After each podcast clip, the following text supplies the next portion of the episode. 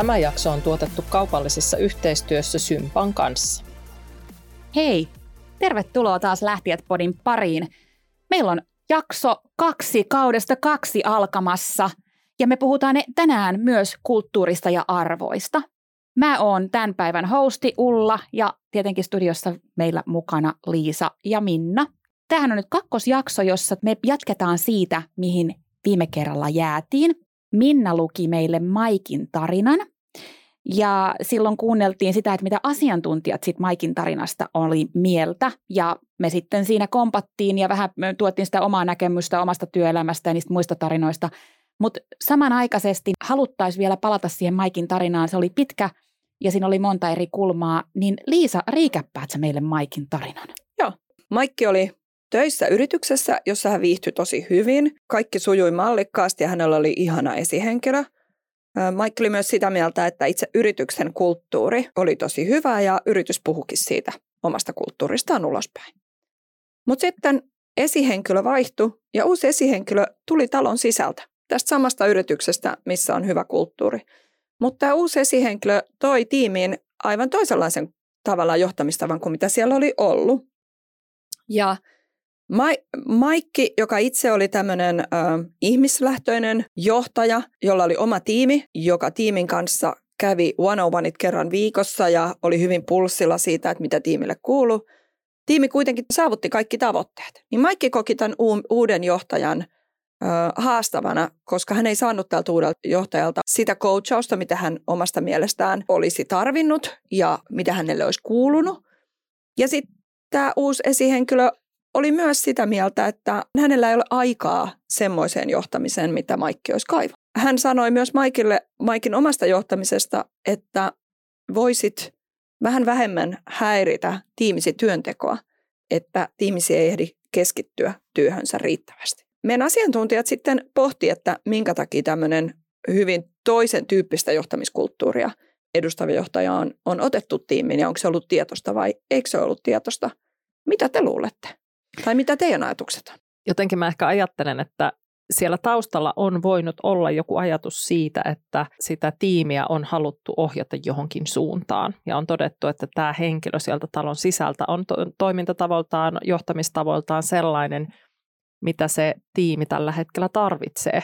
Se, että varmaan se iso asia tässä on ollut, että, että sitä ei ole kommunikoitu. Eli Maikki ei ole ollut tietoinen, että miksi tämä muutos tapahtuu. Se on ollut niin suuri muutos siihen aikaisempaan. Tässäkin varmasti hyvällä viestinnällä ja, ja ikään kuin asioiden avaamisella. Ja sillä, että olisi selvitetty, että, että miksi tätä tehdään, koska tavoitellaan jotain asioita.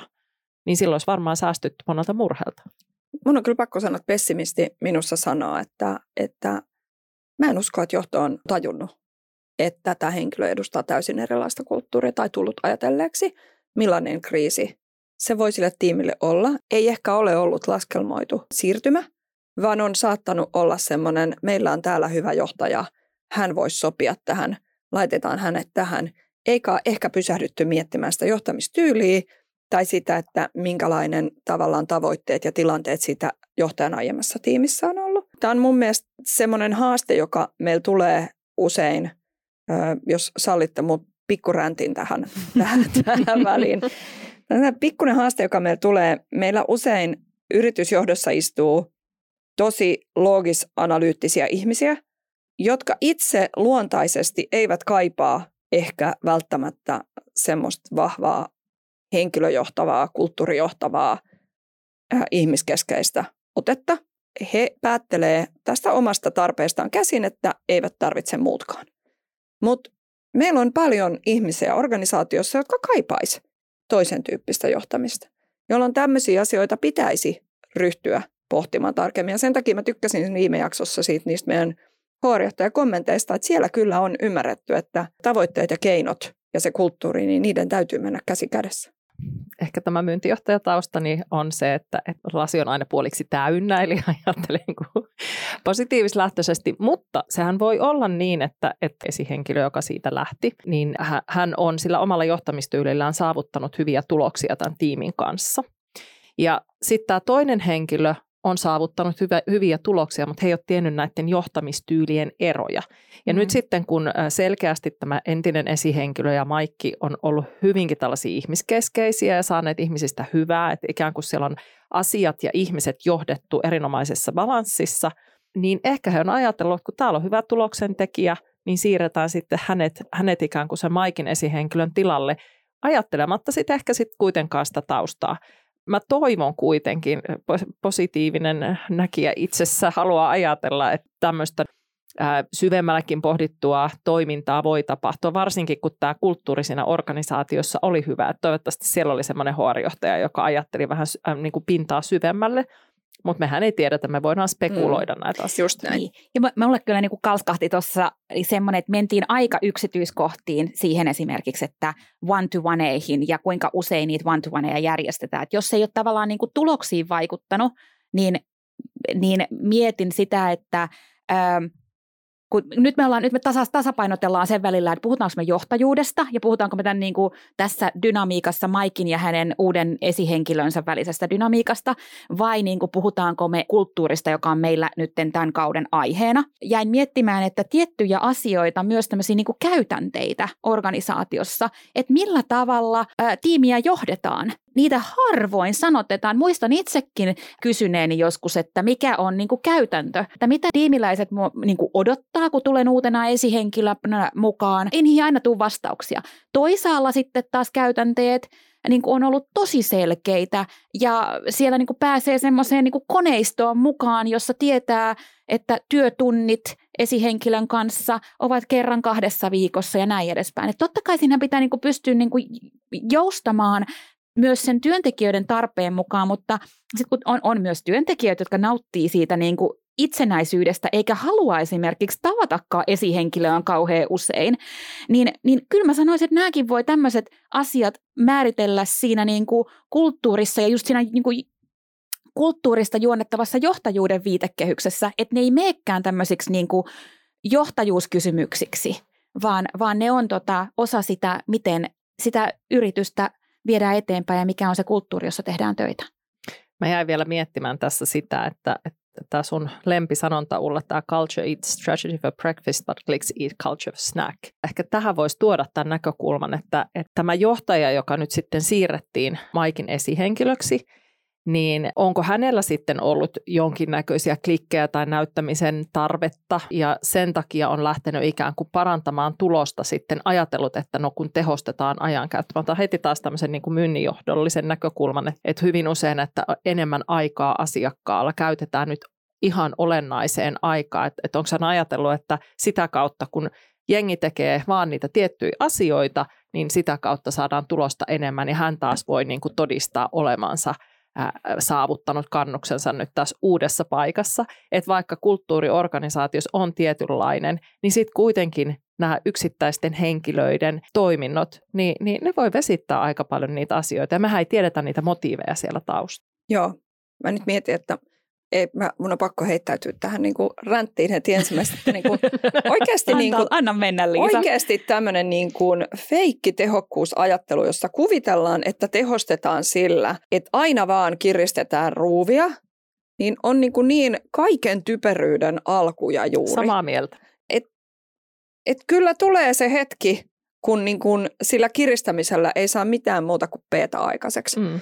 Et jos tiimi saa tavoitteet – kaikki on tyytyväisiä, työntekijä tyytyväisyyskyselyissä tulee niin kuin huikeita pisteitä ja johdon pitäisi olla tyytyväinen siis, että joko johto on asettanut väärät tavoitteet, jos nyt toivoo, että tulisi enemmän kuin on tavoitteita, niin kuin, että ne on niin kuin pettyneet, jos tulee vaan tavoitteet tai jotain muuta, mutta jos tavoitteet täytetään, niin, niin kuin, mikä ihme on vialla?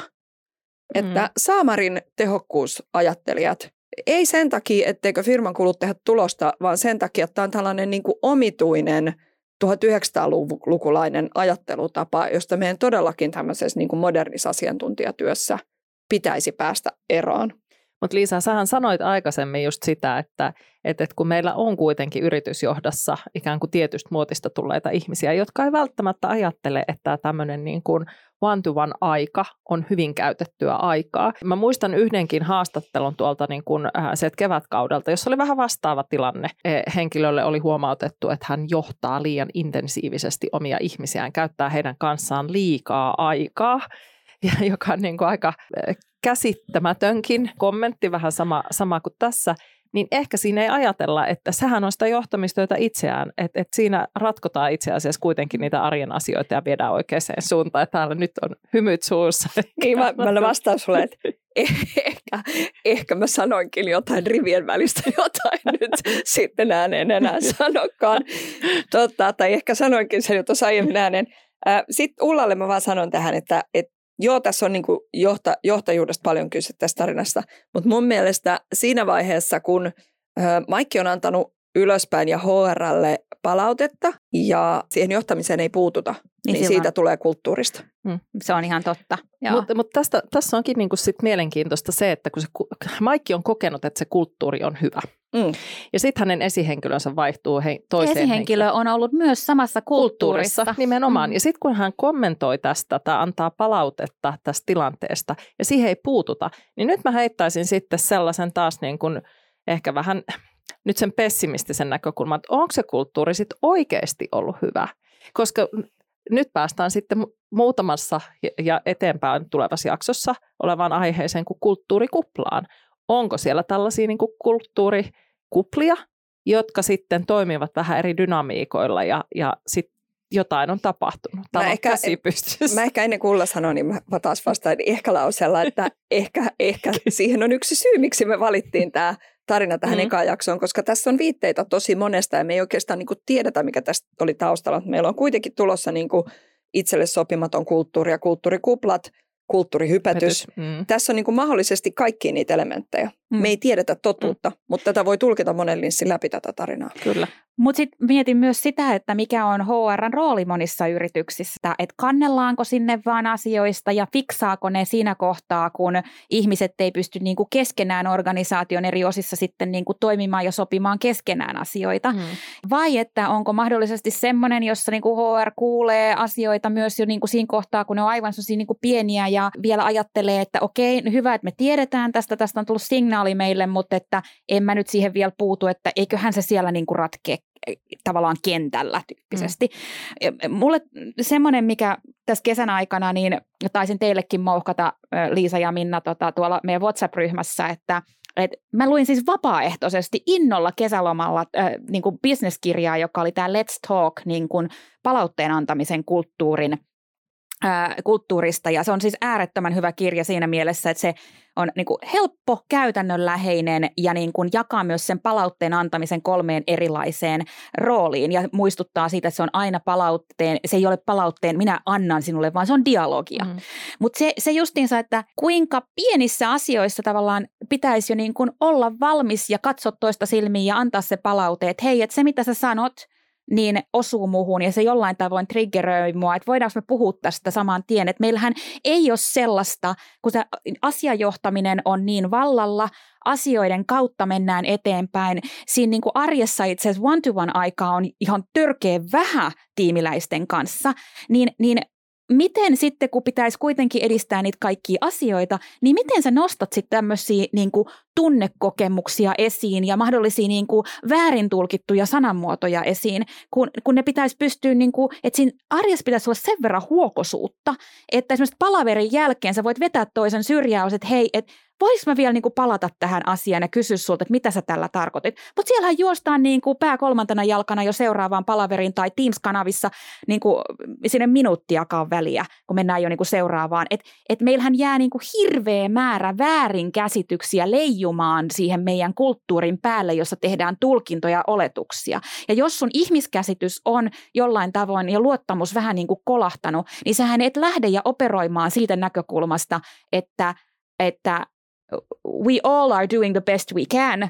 Varmaan lainaan tässä just jotain kirjaa, koska sanoin sen yhtäkkiä englanniksi, että teemme kaikki parhaan mahdollisen, mahdollisen ja toisaalta, että jokainen operoi niin kuin siitä ajatuksesta, niin kuin hyvistä intentioista käsin. Mm. Mä tiedän, että te olette molemmat ihan sen näköisiä, että meidän pitäisi mennä eteenpäin, mutta mä sanon kuitenkin, mä haluaisin pysäyttää meidät kaikki kuuntelemaan, mitä Ulla just sanoi.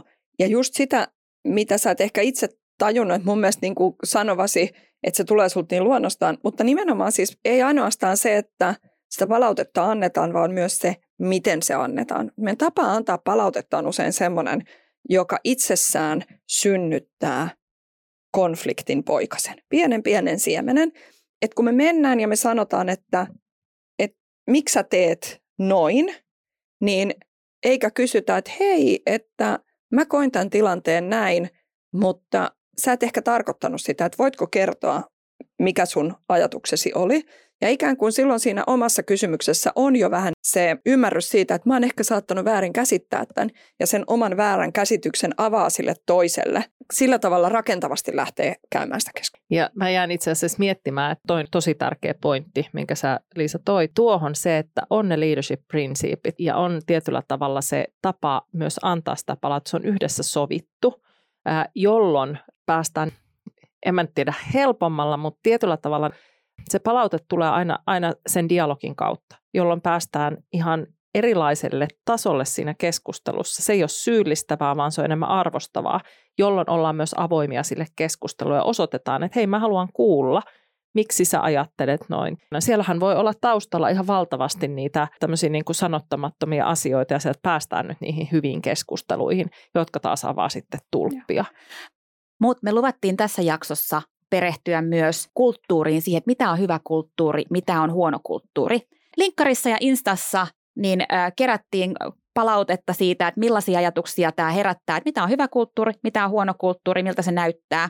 Mehän ollaan taas tämän, tässäkin jaksossa, meillä on ihana yhteistyökumppani, eli tämä on kaupallinen yhteistyöjakso, jossa Sympan HR-johtaja Anna Arnisalo on meillä kommentoimassa tätä asiaa. Ja myös muistutan siitä, että meillä on toinenkin yhteistyötaho tässä jaksossa, kuten itse asiassa tällä kaudella kaikissa jaksoissa, Duunitori tekee näistä meidän jaksoista artikkelin Duunitorin sivuille ja nostaa tätä tarinaa, tätä kokemusta esiin ja sitten myös meidän asiantuntijoita, joten jos et ehdi niin kuin heti kuuntelemaan meidän podia, niin sieltä voi käydä myös Duunitorin sivuilta lukemassa tästä semmoisen niin kuin ei nyt tiivistelmä, vaan vähän semmoisen eri änglestä, että mitäs tästä, mistä, mitä tässä jaksossa puhutaan. Mutta kuunnellaan hei tähän väliin Anna Arnisalon Sympan HR-johtajan ajatus siitä, että millaisia kulttuuria tukente, tukevia rakenteita yrityksissä on. Ehkä jokainen kohtaaminen ei muuta kulttuuria, mutta jokainen kohtaaminen edustaa sitä miten ihmisiä just kohdataan, miten, minkälaisia palautekanavia, mitä, mitä tuodaan esille, mitä kannustetaan, mitä hurrataan, mikä ohitetaan, mikä jätetään kertomatta tai, tai nostamatta esille, minkälaiset saavutukset saa huomiota, saako, antaako kollegat toisilleen palautetta näkyvästi, onko joku kanava, missä voi kehua työkaveria tai aivan mahtava, onko joku kanava, missä voi kertoa, että hei, tämä on vaikea asia, mä tarvin tähän apua – en tiedä, miten pitäisi ratkaista. Se näkyy nimenomaan tämmöisissä asioissa ja sitten se näkyy rakenteissa siinä, että mitä mitataan. Koska se, mitä mitataan, niin sen pystyy tuomaan näkyville. Et mikä asia on niin tärkeä, että se mitataan. Jos mitataan pelkästään kustannuksia, niin se voi olla jossain tilanteessa ihan välttämätöntä, mutta, mutta se, että sen lisäksi pitää näyttää kaikkea muuta. Eli mä pitäisin rakenteina hyvin tärkeänä viestintäkanavia, sitä just mikä tuodaan näkyville, mitä korostetaan, mitkä on niitä, mitä kannustetaan ja mitkä on niitä, mitä ei kannusteta. johtamisen työkalut ja yleisestikin johtamisen valmennus, uusien esihenkilöiden perehdytäminen, mitä me nimenomaan odotetaan ja minkälaista johtamista. Mä hei tartun kiinni, tuossa oli loistava, loistava kommentti oikeastaan just tähän kohtaamiseen liittyen palautteen antoon, keskusteluihin, siihen toimintaan arjessa. Jokainen kohtaaminen ei muuta kulttuuria, mutta jokainen kohtaaminen rakentaa sitä, eikä sitä voisi oikein paremmin sanoa. Musta oli ihan briljantti, joka nyt ehkä jokainen voi ottaa sellaisen niin kuin yhdeksi kuoltiksi ja muistoksi tästä jaksosta. Joo. Joo. Ja nyt sitten niitä Tosissaan linkkarista ja Instasta tulleita palautteita, niitä tuli paljon. Kiitos kaikille, jotka jaoitte omia ajatuksia. Mä nostin sieltä muutamia teemoja, jotka mä ajattelin, että laitetaan tähän pöydälle ja katsotaan, että millaista keskustelua niistä sy- syntyy. Mutta me ollaan kakkosjaksossa, kakkoskautta ja ollaan jo todettu tässäkin jaksossa, että niin joku kulttuuri sopii toisille paremmin kuin toisille. Se oli jotenkin mun hyvä huomio sit siinä, siinä tilanteessa, että jos sä meet kulttuuriin, joka ei ole sovelias sulle, jossa sä tunnet, että sä et pääse kukoistamaan, niin, niin sieltähän pääsee myös pois. Ja, tota, ja se ei ole niin kuin millään tavoin – ää, hävettävää, se ei ole epäonnistuminen, se on itse asiassa aikamoinen niin kuin tiedostus ja ää, eräänlainen niin kuin hyvää semmoista itsensä tuntemusta arvioida sekin tilanne. Mutta sitten niin kuin niitä hyviä kokemuksia, sit mitä on hyvä kulttuuri, miltä se näyttäytyy, niin eletään arvojen mukaan. Eli ne arvot ei ole jotain sala, sanahelinää vaan niin kuin huoneen tauluina, vaan eikä niitä ehkä välttämättä edes tarvitse sanottaakaan, että mä toimin nyt meidän arvojen mukaisesti, vaan että eletään arvojen mukaan. Ne, ne, ne eräällä tavalla keneltä tahansa kysyisi, niin ne nousee sieltä ihan siitä tavasta, millä, millä eletään ja ollaan. Sitten monimuotoisuus nousee hyvän kulttuurin merkkinä, että siellä ei ole yhden tyyppisiä ihmisiä yhdellä tavalla, yhdestä koulutuksesta, yhden ikäisiä, kaikki mahdolliset tämmöiset, jossa tämä hauska tämä monimuotoisuus nimittäin kääntöpuolena to, löytyy tuolta huonon, huonon kulttuurin piirteistä myöskin, mutta palataan niihin sitten seuraavaksi. Sitten hyvä, hyvä kulttuuri on ö, oikeastaan, oli se sitten millainen tahansa, niin kannustava ja yhdessä tekevä. Siitä tullut kommentteja. Ja epäonnistumiset sallittuja. Ja sitten sellainen, mikä on niin hyvä muistaa, että esimerkin voima on valtava ja sekin nostettu tuolla, että toimitusjohtaja näyttää esimerkkiä. Ja mä tiedän, mulla on täällä niin kuin Liisalla jo käsi pystyssä ja tota, mä haluan todeta itse vaan että mähän on tällä hetkellä postissa asiakaskokemusjohtajana ja nämä, nämä leidit tietää, kun mä fanitan meidän toimitusjohtajaa aina kun meillä on joku kvartaali-info tai muuta, niin Kuusiston Turkka tavallaan puhuu tavalla, joka nostaa mulle kyyneleet silmiin siitä, niin kuin, kun hän, hän, hän puhuu siitä ihmisyydestä ja siitä, kuinka tunteet kuuluu tunnistaa ja, ja kohdata. Ja toisaalta esimerkiksi nyt niin kuin kesän jälkeen muistutti, että kyllä toimitusjohtajakin tarvitsee lomaa, jokainen tarvitsee lomaa. Niin mä kanssa allekirjoitan tämän. Mutta tota, Liisalla oli tässä palavasti pointti. Joo, tota, mulla tuli vain mieleen tästä niin kuin arvojen mukaan elämisestä. Me ikävä kyllä niin kuin kaikkien meidän asiantuntijoiden hyviä, ö, hyviä tota, lausuntoja tähän jaksoon ehkä niin kuin sa- saatu tai hyvin leikattua, mutta mulla tulee tuosta arvojen mukaan elämisestä semmoinen mun mielestä makea vinkki, mitä Charlotte Giu, äh, eli Witsecurein HR-johtaja, joka on meidän toisena asiantuntijana tässäkin jaksossa, niin mitä hän sanoo, kun, kun kertoi äh, Witsecurein matk- matkasta tässä, kun he on ikään kuin erottanut vanhan F-Securein kahdeksi firmaksi. Ja hän sanoi, että että tota, kun he on miettinyt tämän uuden yrityksen arvoja ja kulttuuri, niin he ei ainoastaan miettinyt niitä arvoja paperilla, vaan he niin kuin kävi sellaisen keskustelun, että miltä nämä näyttää käytännön työssä. Että mitä tämä tarkoittaa, ja sitten he oikein niin kuin mietti konkreettisia esimerkkejä yhdessä henkilöstön kanssa.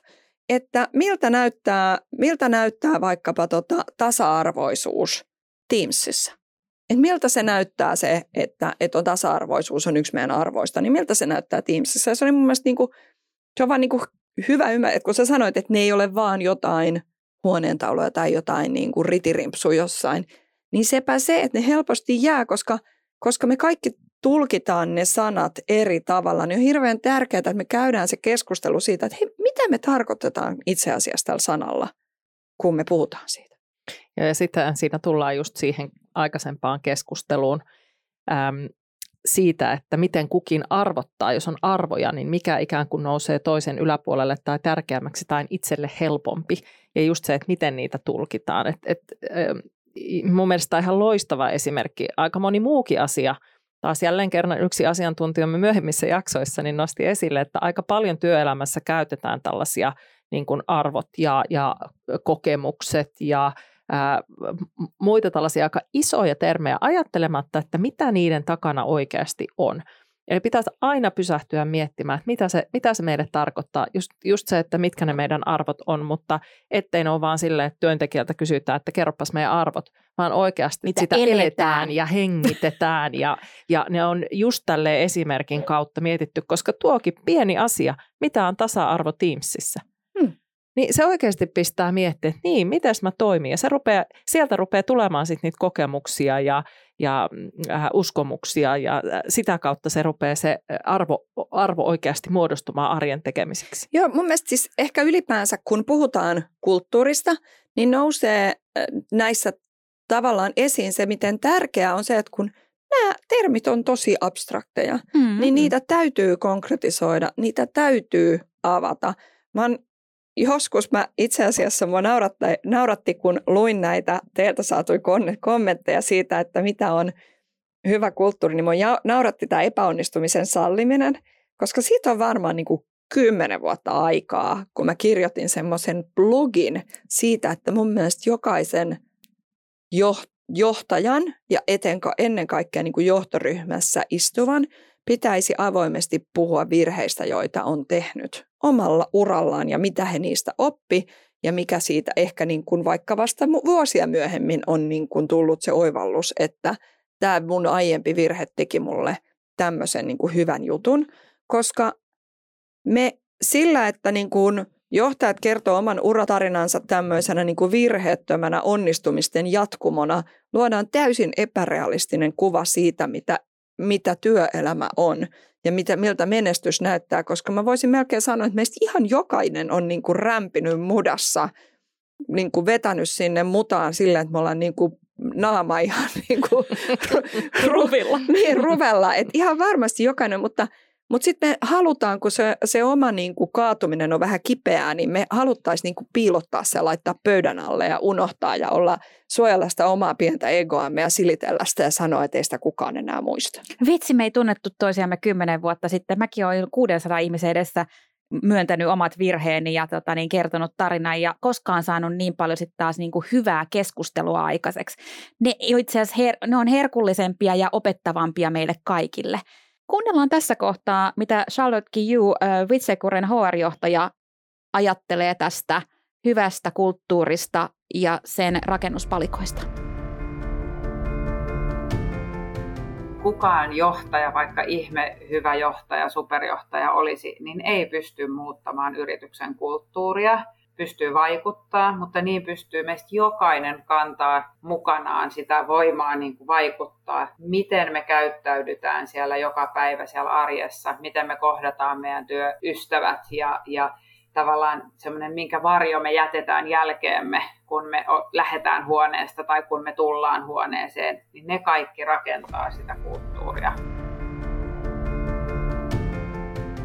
Tuosta oikeastaan voisi nappaa silleen kiinni, että se mitä mä tuossa jossain vaiheessa aikaisemmin sanoin, että sinä olet kokemus tai minä olen kokemus, niin tämä on just sitä, että, et, ja vielä viittaan siihen edelliseen kommenttiin niin siitä, siitä tota, että jokainen kohtaaminen sitä rakentaa, niin, niin se on niin läsnä meissä koko ajan se kulttuurin rakentaminen. Se, se ei ole niin kuin, Minusta on epärealistista edes ajatella, että se on nyt johtajat, jotka rakentavat kulttuuria, vaan joka ikinen ihminen siinä organisaatiossa rakentaa sitä kulttuuria. Jokaisen myös ää, niin oikeutena kuin velvollisuutenakin on tietyllä tavalla nostaa esille niitä, niitä asioita tai, tai tapahtumia, jotka ikään kuin vie sitä väärään suuntaan, just sen palautteen annon tai keskustelun kautta.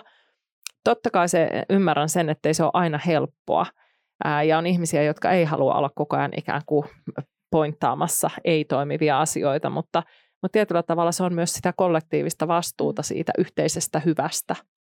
Ja, ja jotenkin niin kuin haluan ajatella hyvin, että, että jokainen meistä voi sitä tehdä. Hmm.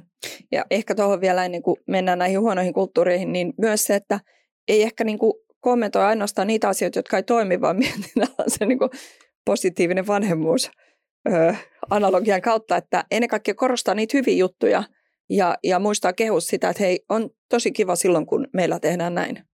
Joo, ja tätä se Let's Talk-kirjassakin muistetaan se, että ää, aluksi kun esimerkiksi lähtee luomaan suhdetta toisen ihmisen kanssa, niin hyvin pitkän aikaa niin keskitytään katsomaan niitä asioita, jotka tehdään hyvin ja positiivisesti ja kehumaan sitä puolta. Et ei voida niin kuin uuden tuttavuuden kanssa, vaikka niin kuin tulisi tiimiläinen, niin lähteä niin, niin kuin kritiikin kautta ja katsoa, että mä haluan, että sä teet just näin, vaan enemmän just sitä niin kuin, että tutustumisen kautta, että se on aika pitkäkin se vaihe ennen kuin voidaan lähteä myös antamaan niin kuin kriittistä palautetta.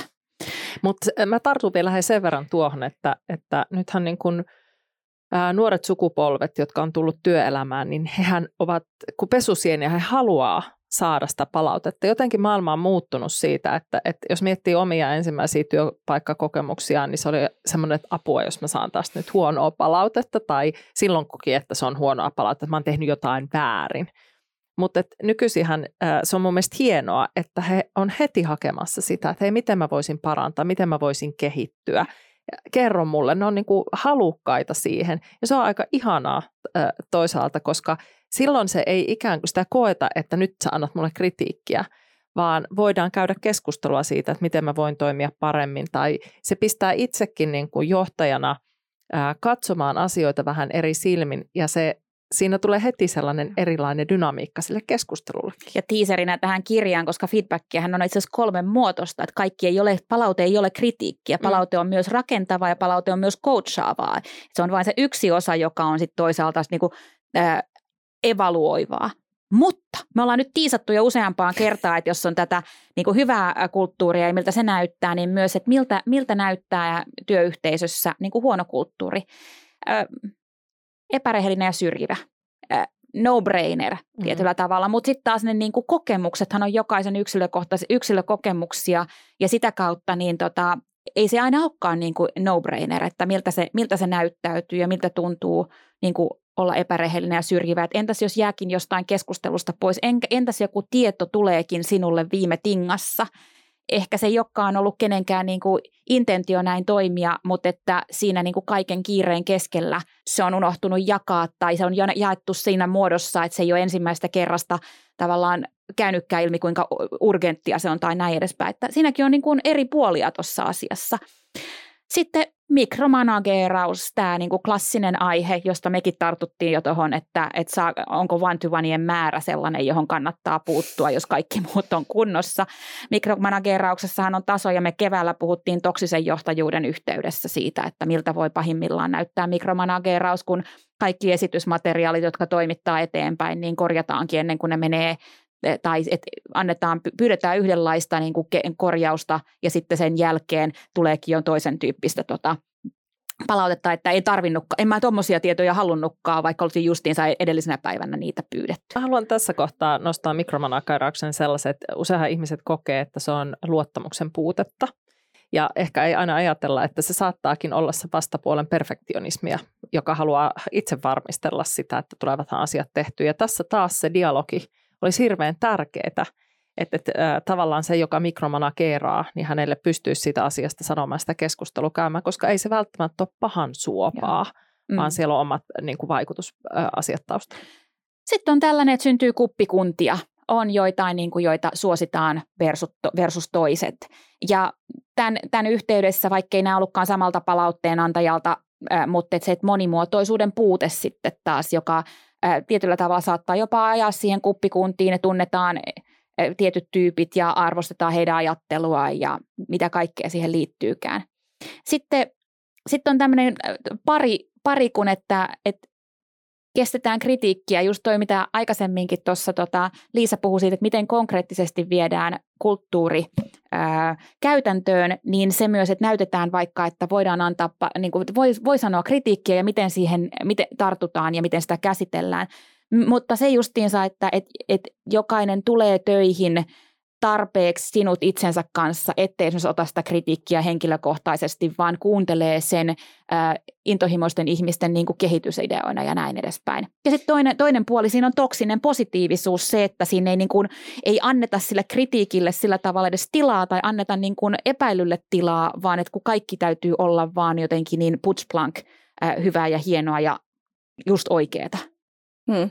Ja sitten, ja sitten vielä tavallaan vähän ehkä tämmöisellä niin kuin hampurilaismallilla, että aloitettiin epärehellisistä ja syrjivästä, jotka on tämmöisiä no-brainereita, niin syyttely, niin kuin ihmisten heittäminen tietyllä tavalla bussin alle, että toi teki sen, en minä. Kreditin ottaminen silloin, kun tehdään yhdessä ja onnistutaan hyvin, mutta jos mennään, meneekin vikaan, niin sitten niin kuin annetaan kyllä nimiä niin kuin tarjottimelle. Mm. Niin onhan nämä aika semmoinen niin resepti huonoon kulttuuriin. Mm. Sitten tietenkin tavallaan jos miettii yrityksen näkökulmasta, niin on myös niin, että, että huono on sellainen kulttuuri, joka ei ole linjassa niiden yrityksen tavoitteiden kanssa. Että jos on tavallaan yritys, joka on tilanteessa, jossa tota, kassakriisi on lähellä, niin sitten ihan niin kuin rehellisyyden nimissä ja avoimuuden nimissä, niin pitää kertoa asiasta ihmisille ja sillä viestillä, että, että nyt hetkellisesti meidän täytyy muuttaa meidän kulttuuria ja meidän tekeminen huomattavasti napakammaksi, koska muuten niin kuin kohta ei ole enää työnantajaa. Ja mun mielestä se on reilu peli, että kulttuuri ja ne tavoitteet täytyy olla yhteneväiset, mutta ennen kaikkea niistä pitää kertoa, että miksi. Se, mikä tuli myös mieleen, kun oli tässä palautteessa se huonon kulttuurin osalta, että muistellaan epäonnistumisia. Eli, eli ikään kuin semmoinen vanhojen ikävien asioiden muistelu ja niiden nostaminen pöytään jatkuvasti, niin se, se tuntuu ihmisistä pahalta. Mutta ihan samalla tavalla mä nostaisin tähän myös sen, että muistellaan, kuinka aina aikaisemmin oli kaikki niin paljon paremmin koska sekin tietyllä tavalla tuo sellaista ehkä, että, kun siihen ei välttämättä joku joukko ihmisiä ole voinut vaikuttaa tai kun he ovat tulleet eri tilanteeseen, niin se saa ehkä sellaista ihmetystä aikaiseksi. Vanhojen muistelu kaiken kaikkiaan, kun pitäisi tietyllä tavalla kuitenkin ehkä katsoa eteenpäin en sano sitä, etteikö voi muistella, mutta silläkin on rajansa.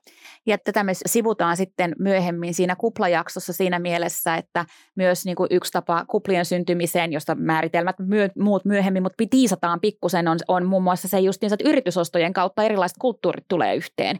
Ja sitä haikaillaan sitä aikaisempaa, joka on ollut siellä niin kuin omassa yrityksessä, josta on tultu siihen isompaan esimerkiksi tai siihen, joka on sitten yhdessä rakennettu. Et huonon kulttuurin piirteitä on monia Meillä kuitenkin niin kuin jaksoja on tulossa syksyn aikana vaikka kuinka monta, ja kulttuurin haasteihin siinä ylipäätään niin kuin perehdytään monella tavalla, niin ei jäädä tuleen makaamaan näiden niin kuin tämän huonon kulttuurin määrittelyn kanssa ja, ja sen kokemusten kanssa. Enemmänkin se, että jos kulttuurissa on haasteita, niin millä tavalla sitä sitten lähdetään muuttamaan.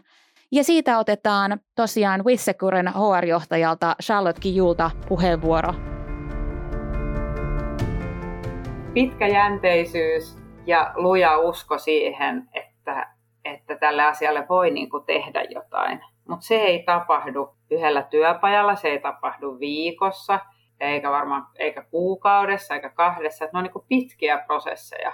Ja, ja sitten semmoinen ihmisinähän me varsinkin stressatessa tai kun tulee vaikeaa, niin me palataan helposti meidän vanhoihin toimintatapoihin, niin silloin se pitkäjänteisyys ja jaksaa toistaa ja tehdä. Ja se luja usko siihen, että asioita voidaan muuttaa, mutta niitä ei voida muuttaa niin kuin yhdessä yössä. Välillä kaikki vähän repsahtaa ja kaikki ei mene aina kuin. Mutta se niin kuin tahtotila ja halu tehdä asioita toisin on tärkeää.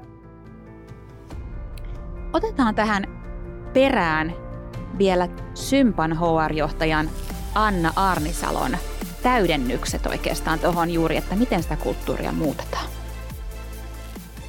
Mä ajattelen niin, että hyvä johtaminen on sitä, että se johtaja pystyy tekemään oman persoonansa mukaisesti ja hyödyntämään niitä vahvuusalueita. Mutta ihan yhtä lailla samaan aikaan on aivan välttämätöntä, että on yhteiset tavoitteet, yhteinen filosofia ja lähestymistapa siihen, että mitkä on nyt firman prioriteetteja. On täysin mahdollista, että johonkin yksikköön palkataan uusi esihenkilö, koska sen yksikön tai sen, sen business unitin on vaan pakko kasvaa uuteen, uuteen ympäristöön. Et kerta kaikkiaan se ei enää vasta varmistaa sitä, mitä varten se yritys on olemassa. Kyllähän sen yrityksen tehtävä on varmistaa se olemassaolo, liiketoiminnan jatkuvuus, että voidaan pitää se henkilöstö siellä. Sehän on siis niin kuin oikeasti se kattotavoite, joka, jota on pakko pystyä peilaamaan. Ja joskus se vaatii tosi kipeitä ratkaisuja. Ja se voi tuntua ihan kohtuuttomalta työntekijän näkökulmasta, että ennen oli pehmeätä ja joustettiin ja ei ollut niin kiire ja deadlineit oli sinne päin. Kuunneltiin ihmisiä ja, ja annettiin tilaa paljon enemmän. Ja sitten voi olla se tilanne, että, että se viekin liian pitkä, jolloin on pakko ottaa siihen erilainen lähestymistapa. Niin kyllä mä näen, että näin voi käydä. Mutta sitten on ihan älyttömän tärkeää kertoa ihmisille, että miksi näin tehdään. Mikä se syy on.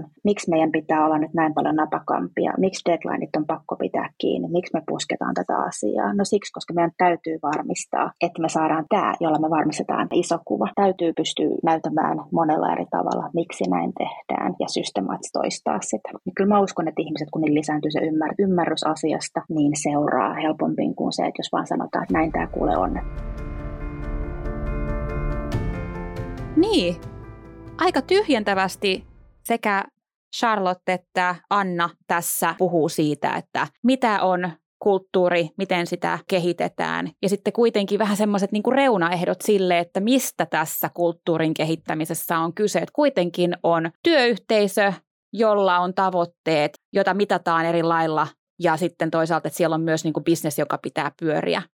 Ja itselle tuntuu vähän näin, että, että tässä kohtaa, mitäs tähän on enää tämmöisen niin kuin arjessa räpiköivän keskitason johtajan niin kuin sanottavaa. Kiitos Charlottelle no, ja Annalle. Mä, Mutta sinä, sinulla on jotain Minnalla. Myyntijohtajalla, myyntijohtajalla on aina jotain sanottavaa.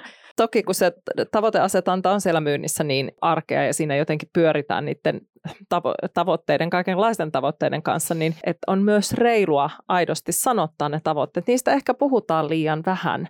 Ja, ja kun eihän tavoite, tavoitteellinen toiminta, esimerkiksi se, että haetaan euroja, ole millään tavalla ristiriidassa sen kanssa, että voi olla erinomaisen hyvä ja inhimillinen kulttuuri. Eli tä, tä, tässäkin se sanottaminen ja viestintä on niin super tärkeää. Mä koen hyvin usein, että nämä on vähän sellaisia, niin kuin, että meillä on joko semmoinen ihana, ihana yhteisöllinen, keskusteleva, mukava kulttuuri, tai sitten meillä on tämmöinen niin kuin business minded.